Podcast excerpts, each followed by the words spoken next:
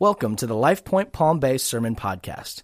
We encourage you to make copies of this message, but please don't charge for those copies. If you'd like to know more about LifePoint Palm Bay, please visit life point p b dot com.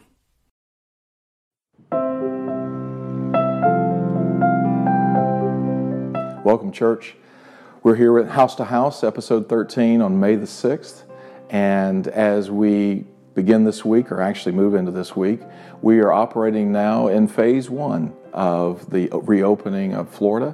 We heard from the governor last week, and I wanted to let you know that we understood, and the governor's made it clear, that all along in this, the church churches are exempt from the governor's orders. We understood that.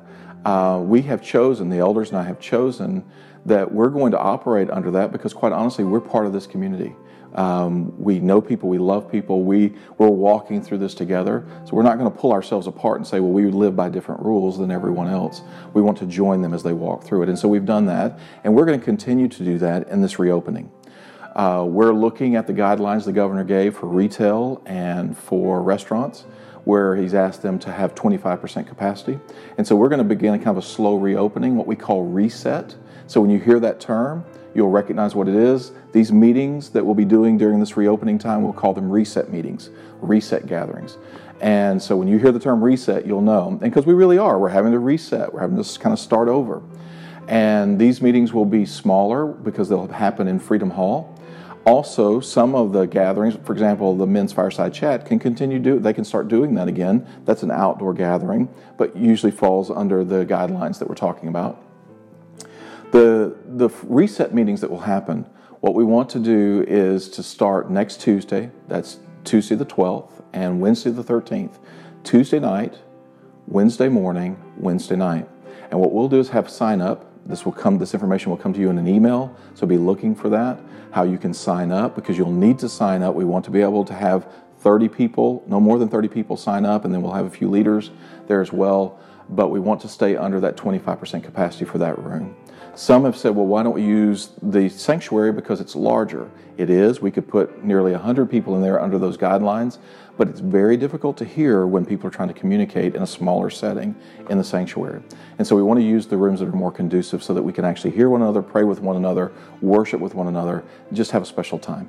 Again, this won't be our Sunday morning worship. This will not be six four. This won't be our other gatherings. It will have components probably of all those things, but it's its own unique gathering that will be happening during this time. Now, let me share something else that's on my heart, because there's a spiritual component to this as well. The enemy loves to take, during times like this, and bring disruption. He loves to steal, kill, and destroy. That's what John says. And he really loves to do it among God's people. So can I challenge you in two ways?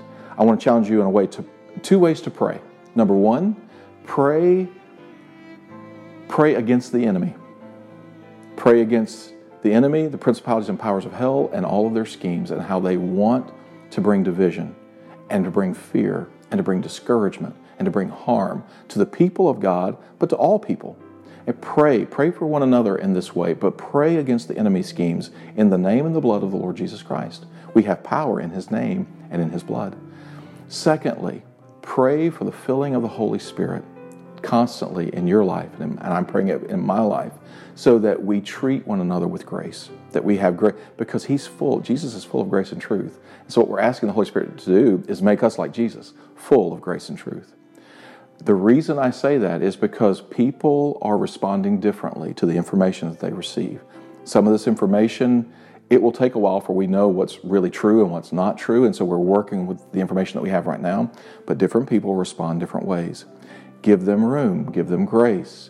Um, don't condemn someone because they're not thinking the same way you are, because they're they're responding in a different way. For example, someone may wear a mask and think that by wearing a mask, I am keeping others from being harmed. I'm saving lives. And that may very well be true. We don't know. All the data is still out on that, but we're getting information. We don't know for sure. That may be true, but you wouldn't want to go to someone else and say, you're killing people because you're not wearing a mask. That's not full of grace, all right? On the other hand, somebody not wearing a mask may say, you know what? You don't have any faith. You, you're not trusting God. You're living in fear, and fear is not of God. And again, not grace. Um, we can share our thoughts. We can share how we arrived at our decisions and how God's leading us and all that, but we do it with grace. with one another, and we give people room to hear from God. I'm not the Holy Spirit. You're not the Holy Spirit. He really does his job well, and he doesn't need our help. All right? So let's allow him to do that in people's lives.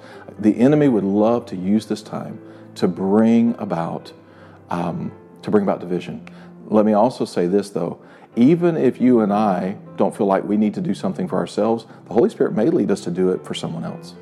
That we can willingly, in love, say, you know what, I'm doing this on your behalf. I don't necessarily feel I need to do it for me, but I want to do it for you. That looks like Jesus. All right? So let's pray together, and let me encourage you as we begin this reopening, we'll look for that email, but as we begin the reset, Um, be prayerful as we go through this time.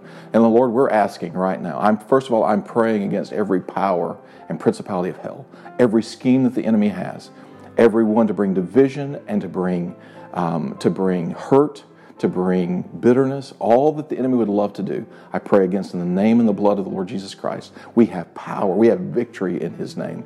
We have power because of the blood. The enemy has been defeated. He is a defeated foe. We declare it today.